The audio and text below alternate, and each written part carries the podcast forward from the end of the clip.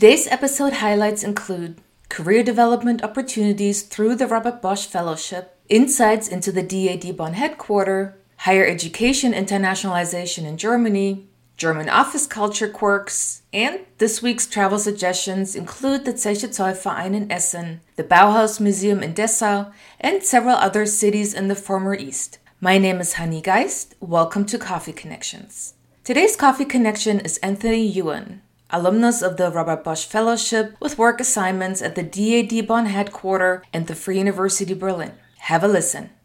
My name is Anthony Ewan, and I work as a project policy analyst at UC Berkeley for our Vice Chancellor for undergraduate education. My Germany connection, it's both personal and professional. My mother is actually a German national. She comes from the Franconia region in northern Bavaria, and she immigrated to the US in 1965. She had met my father, who was in the US Army in Bamberg. She came over here and they got married and had three kids, including myself. So, you know, I've been to Germany several times you know to visit family my first visit was when i was six years old and i think that made a really strong impression on me but unfortunately, she was kind of of that generation where folks thought that it was most important to learn English and to really, you know, be raised as Americans. So we unfortunately, my brother, my sister, and I, neither of us really had a strong German language upbringing. You know, she spoke to us in English, so we always joked that we had the misfortune of learning English from a non native English speaker, German speaking. So I think all of us all three of us went to some speech classes in elementary school because we had trouble pronouncing certain sounds. But, you know, it was that personal connection that really kind of drew me to the Robert Bosch Fellowship Program. In my career prior to my current position at UC Berkeley in undergraduate education, I had worked in your field uh, as well in international education and in student exchange and study abroad. And one of the first jobs after finishing my master's program in education at UCLA was at the University of Wisconsin Madison.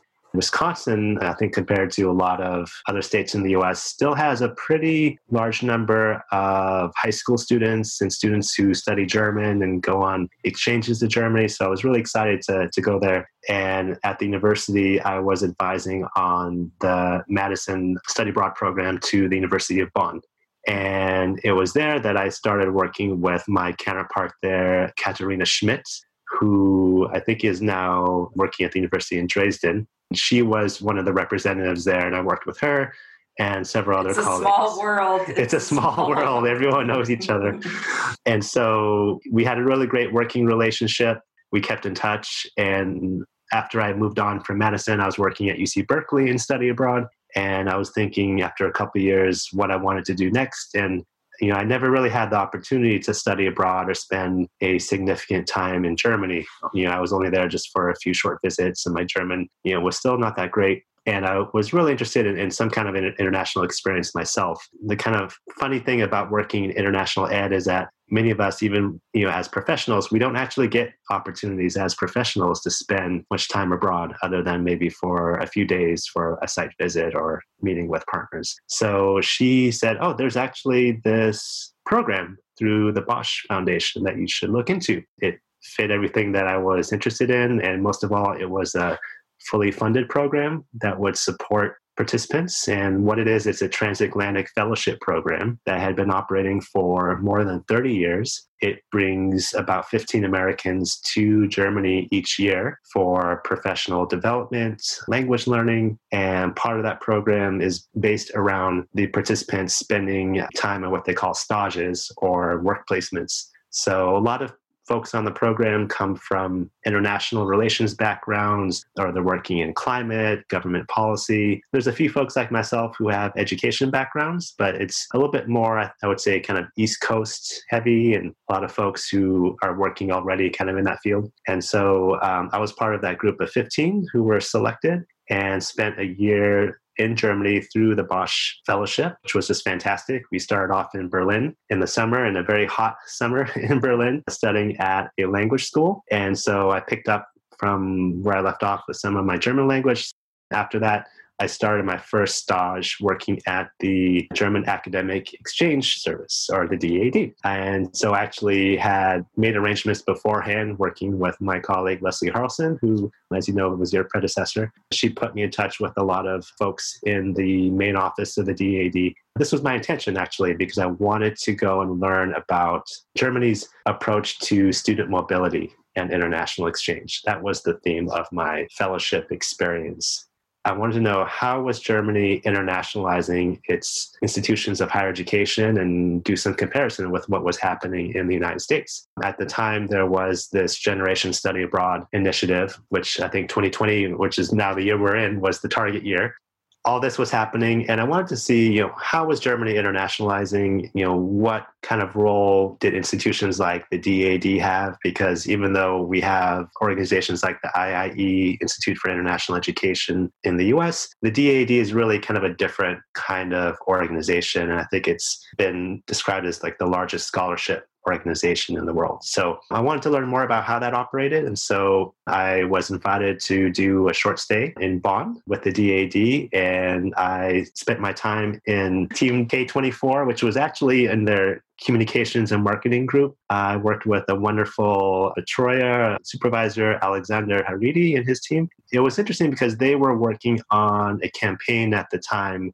Erlebe-es for German students to promote more German students to go abroad. You know, my time at the DAAD was really more spent around kind of absorbing and synthesizing information. I spent a lot of time doing informational interviews all across the organization from the different programs and different sections and learning how the organization operated. It was really a treat to see all the different activities that were happening. I got to attend a meeting of all the different sort of international office directors who were invited to the DAAD and hear from them what the issues are.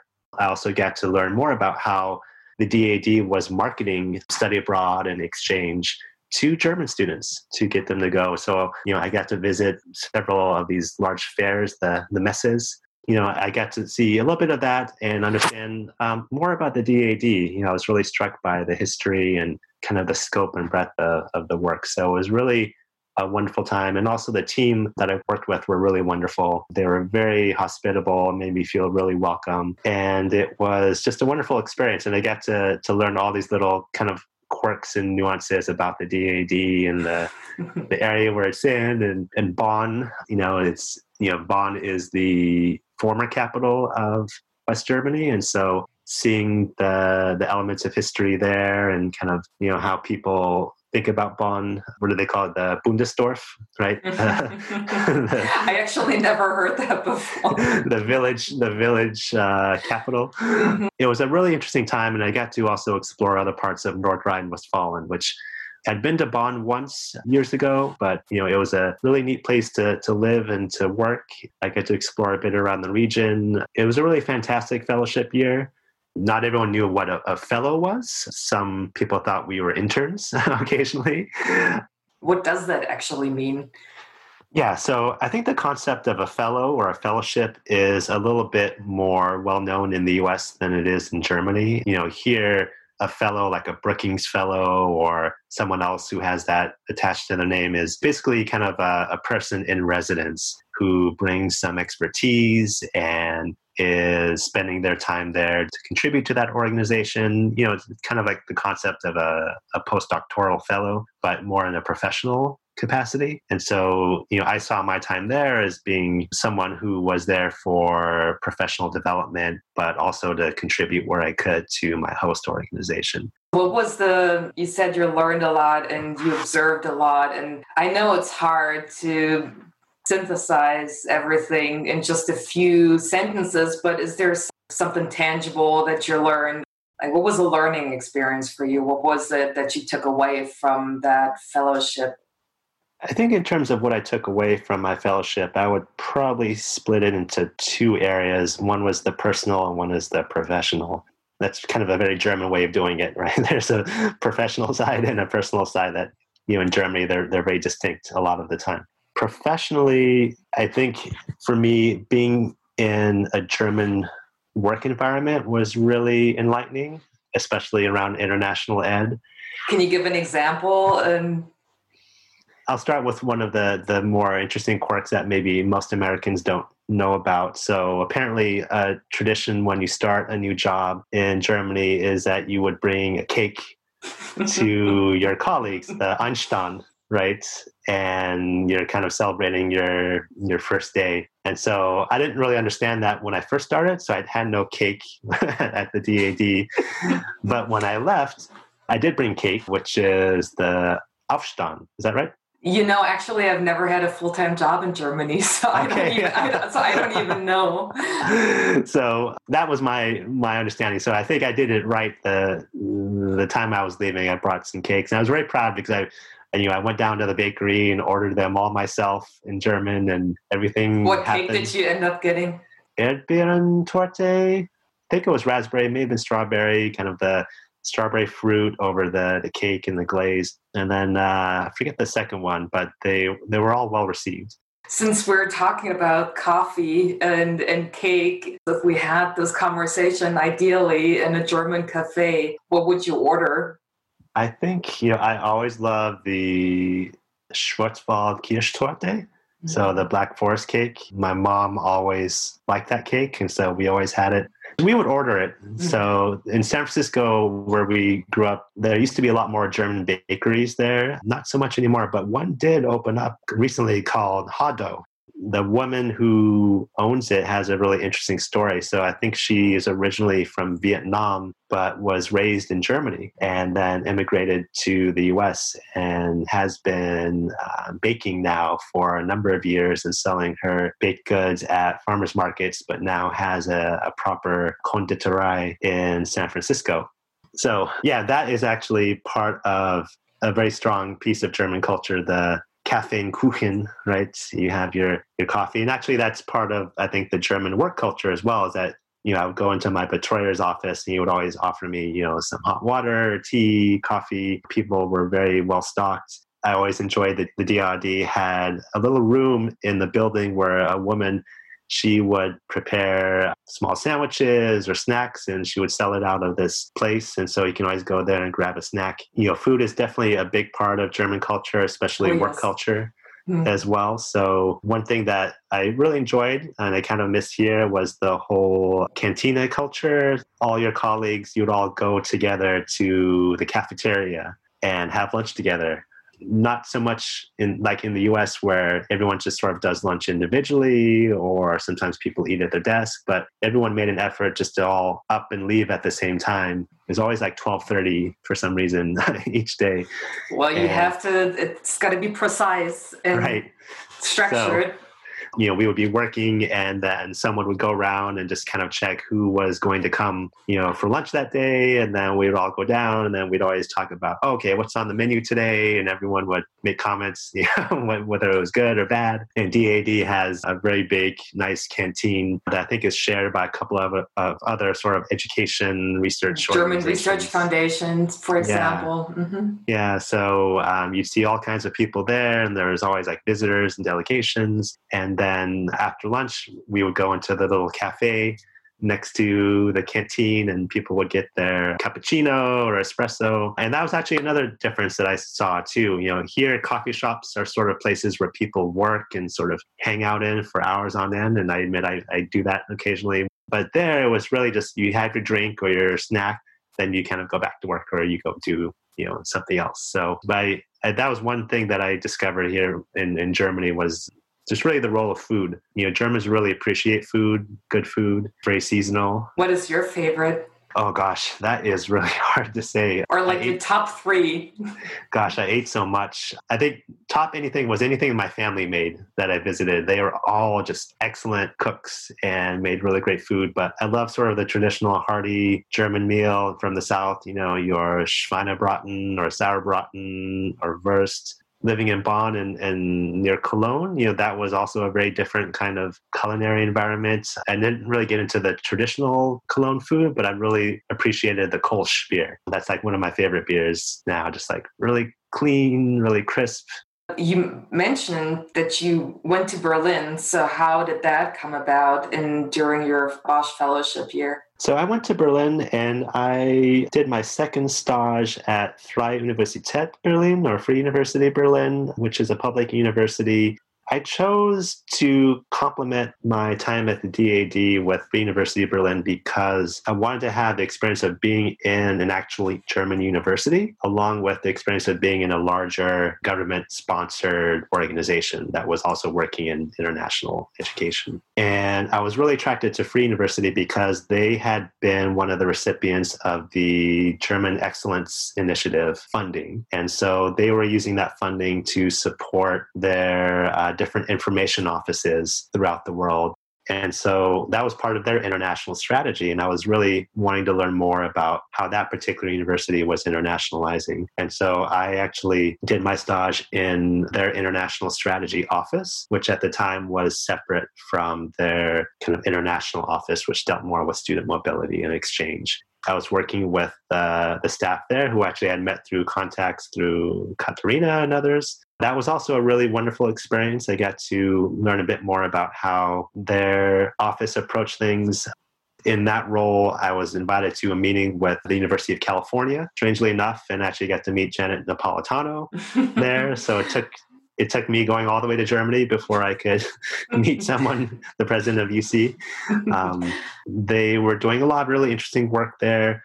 And there were a lot of similarities with my other institutions. You know, I'd worked at UC Berkeley before my current position, and Free University, Berlin and Berkeley have a kind of a long history of student expression and freedom of speech for me, it was again a real learning experience. You know, I, I commuted every day to Free University that was really again kind of a, a, neat experience for me to work not just in the german university but also just have that experience of kind of commuting and having a professional life in germany. And so you know my experience i think was was quite unique. And all the other 14 bosch fellows you know also had their own experiences whether it was at the auswärtiges amt or working for climate organizations. And so you know as a group i learned a lot from them as well and get get a greater appreciation of all the different elements of the transatlantic relationship. Is there actually a component also when you're back? Because a lot of the things that you said is exchange and learning from one another, but also contributing. Is there some sort of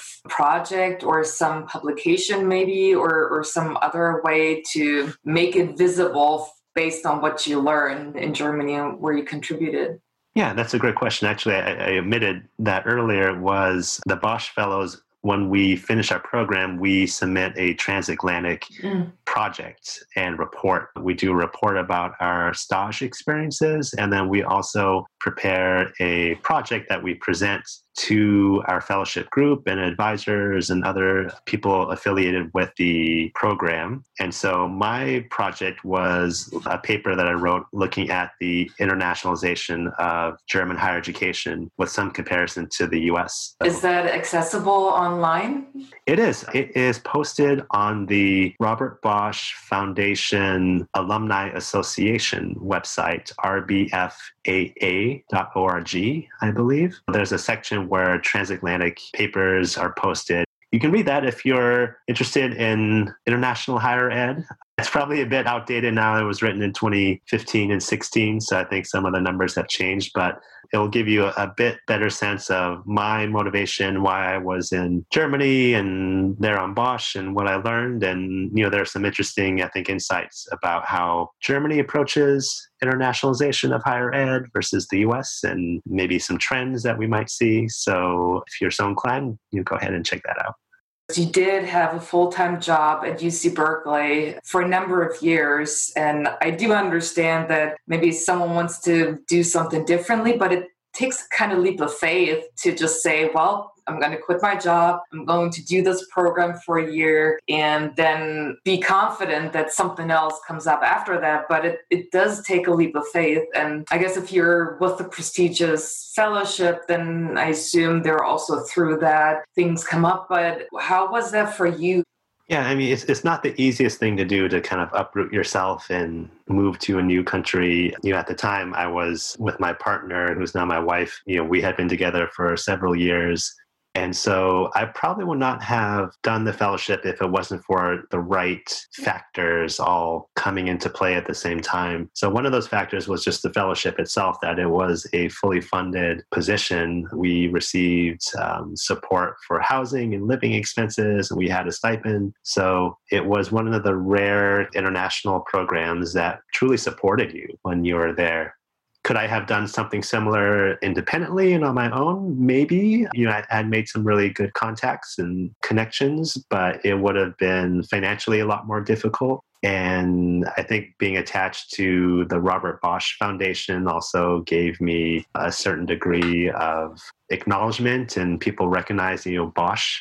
The Bosch program made it a lot more feasible to go and do this experience. And, you know, it was really kind of an investment too, in, in my view. But you know, if it wasn't for that support, I don't know if I would have done something like that. And, you know, fortunately at Berkeley and UC, staff don't have an option to do a leave of absence. You know, faculty will have opportunities to do a sabbatical, but I basically had to separate from my position and leave. And so I wasn't employed, but you know, we had health insurance through Bosch and all that other kind of coverage. So that was a lot easier. When I came back and completed my fellowship, then I was looking for work I was exploring a lot of different options, some of which were German related and others were higher ed related. But it was really kind of a, a, random circumstance that my colleague, Leslie, who was working at Berkeley in this position, was herself going on leave to have her first baby. And she thought I would be a really good fit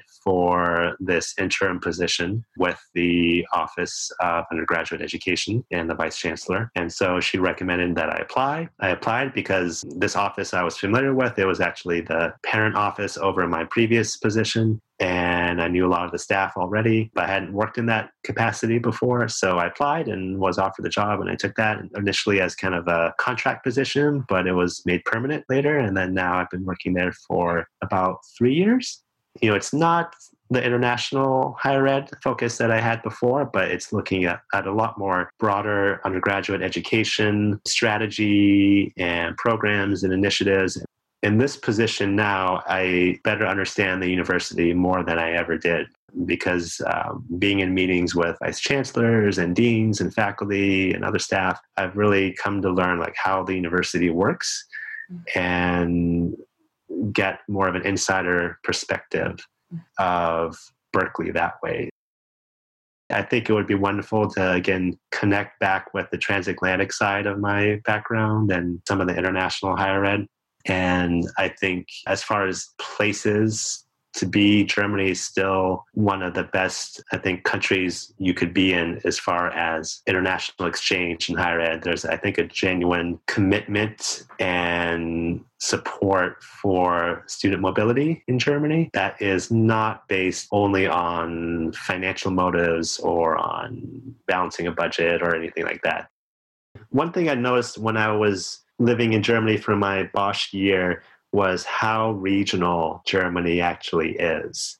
Mm-hmm. And it comes down to one is that you know certain food and drink only exist in particular regions. So, for example, in the city of Bamberg, where my mother lived, there's a particular type of beer called Rauch beer or smoked beer made by many different breweries, but the famous one there is the Schlenkerla. And so it's like impossible to find this beer elsewhere in Germany. It's just made in this one little region. And a lot of Germans don't actually know about it. You can probably more likely find it here in the US than in like Berlin. But I enjoyed that regional element to Germany. It meant that when you did visit places and, and had something regional. It made it very special. I was really struck by just how unique that was that a lot of Germans actually had not visited some of the places I had been to, you know, as a as a visitor.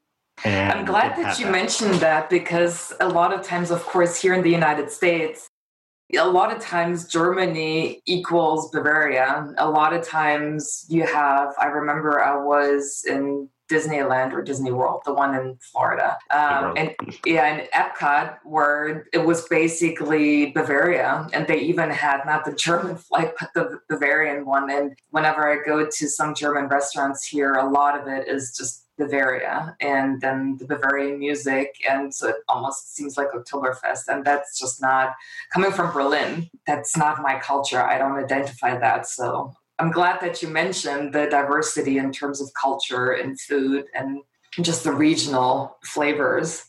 Right, and and folks, you know, point to the fact that Germany as a state or a nation is fairly young. That it really was consolidated, you know, relatively recently. Not just the the reunification, but you know, all the different Bundesländer and the federal lands. Like all these come from these sort of older historical regions and kingdoms and such. But it also means that I think Germans also have a sense of humor about other parts of Germany as well. I remember some of my colleagues in Bonn would joke about, you know, the Prussian element of Berlin and Eastern Germany. You mentioned a few places in Germany that you visited. What are a few cities that are lesser known that you recommend people visit when they go to Germany? Oh yeah, I could probably talk at length for for travel suggestions, but some of the really neat places that I visited, um, besides the you know the big cities of Berlin and Hamburg, North Rhine-Westphalia. You know, if you can visit the Ruhrgebiet, I think it's a really lesser known place. I mean, most people probably recognize the city of Dortmund from the football team, mm-hmm. but when I was there, I visited Essen, and I visited this UNESCO World Heritage Site, the Zeche Zollverein. It's a former coal mine that is now this heritage site from UNESCO, and they've turned it into this whole kind of museum, and it's really fascinating. You you take this escalator up, and then you can walk around through like the former mine floor, and they have a whole exhibit on the region there's a design museum inside there. In the wintertime, they turn part of it into an ice rink, so I think people can go skating on this in this you know coal mining facility. But it's like this like really random but really fascinating place that I found if you are traveling through Bavaria, I would definitely suggest going to the Franconia region. So cities like Würzburg, which has wonderful wine and beautiful sceneries that's right on the Main River. A really neat thing to do is there's like one or two little wine shops on this, the Alte Brücke, the old bridge. You can go and get a glass of wine and just go outside and have some wine overlooking the river. That's a really neat thing to do. And while you're in that region, definitely go visit Bamberg as well, which I think has some of the highest number of breweries per capita Oh, is that right? World. Yeah, there's like a hundred plus breweries like in this around the city. And there it was a different beer than what people may think of German beer with the Reinheitsgebot. You mentioned the Rauchbier. Yeah, yeah, das Rauchbier. That's kind of an acquired taste. You know, it's like drinking kind of smoked meat to some people, but it's actually fine once you start drinking it. Well, it's probably one of those beers that you, or anything that you can just have a little bit of. Yeah. At a time. Yeah. You know, I got to visit Greifswald up in the Northeast, and I went there during, I think it was like the tail end of the summer, and that oh, was very beautiful. nice. Yeah like that's also a region that I think you know most tourists probably don't make it to, but if you can visit, there's beautiful beaches and just neat little coastside towns and really pleasant. I also had the pleasure of visiting Dessau and the Bauhaus Museum and the, the school there, which was really, really neat. I'd always wanted to visit there. I'd been to the Bauhaus archive in Berlin and then, but I hadn't been to Dessau yet. So that was a really neat treat to, to see firsthand the, the building and the houses that had been built for some of the Bauhaus faculty. If you can visit the East, I think that's also a really neat region to go to. Dresden is, is of course, really beautiful. Also, Leipzig is a really, really neat city. That's the new Berlin, from what I hear. It's it's very hip, and people now go to Leipzig because it's just too too much in Berlin and everyone wants to go to Berlin. So that's the new Berlin I've heard. Yeah, I've heard the same thing as well. Kind of a, a new place for artists that's more affordable, but beautiful city, really fascinating history, especially during the, the DDR, and you know has a really pleasant city center that you can kind of explore. And if you're um, a music enthusiast, or if you just like caffeine kuchen, it's also a wonderful place to go. I'm glad you mentioned that because for a lot of Americans, I don't think they have a lot of the cities in the former East on their radar, and they usually don't visit. But I do think that a lot of them, I mean, Dresden with the opera and with just the old buildings and the, the church, I think that's a really great place to visit for a variety of reasons. If someone wanted to get in touch with you, how would they get in touch with you best? Yeah, anyone who wants to get in touch with me about the Robert Bosch Fellowship or anything else related to Germany or Berkeley or higher ed, uh, you can visit my profile on LinkedIn. Look for Anthony Yuen. Last name is spelled Y U E N. This was my coffee connection with Anthony Yuen. All content is created and edited by me, Hani Geist. If you would like to get in touch, send an email to podcast at daad.org. Stay safe healthy, and well. Thanks for listening. I'll catch you at the next coffee break.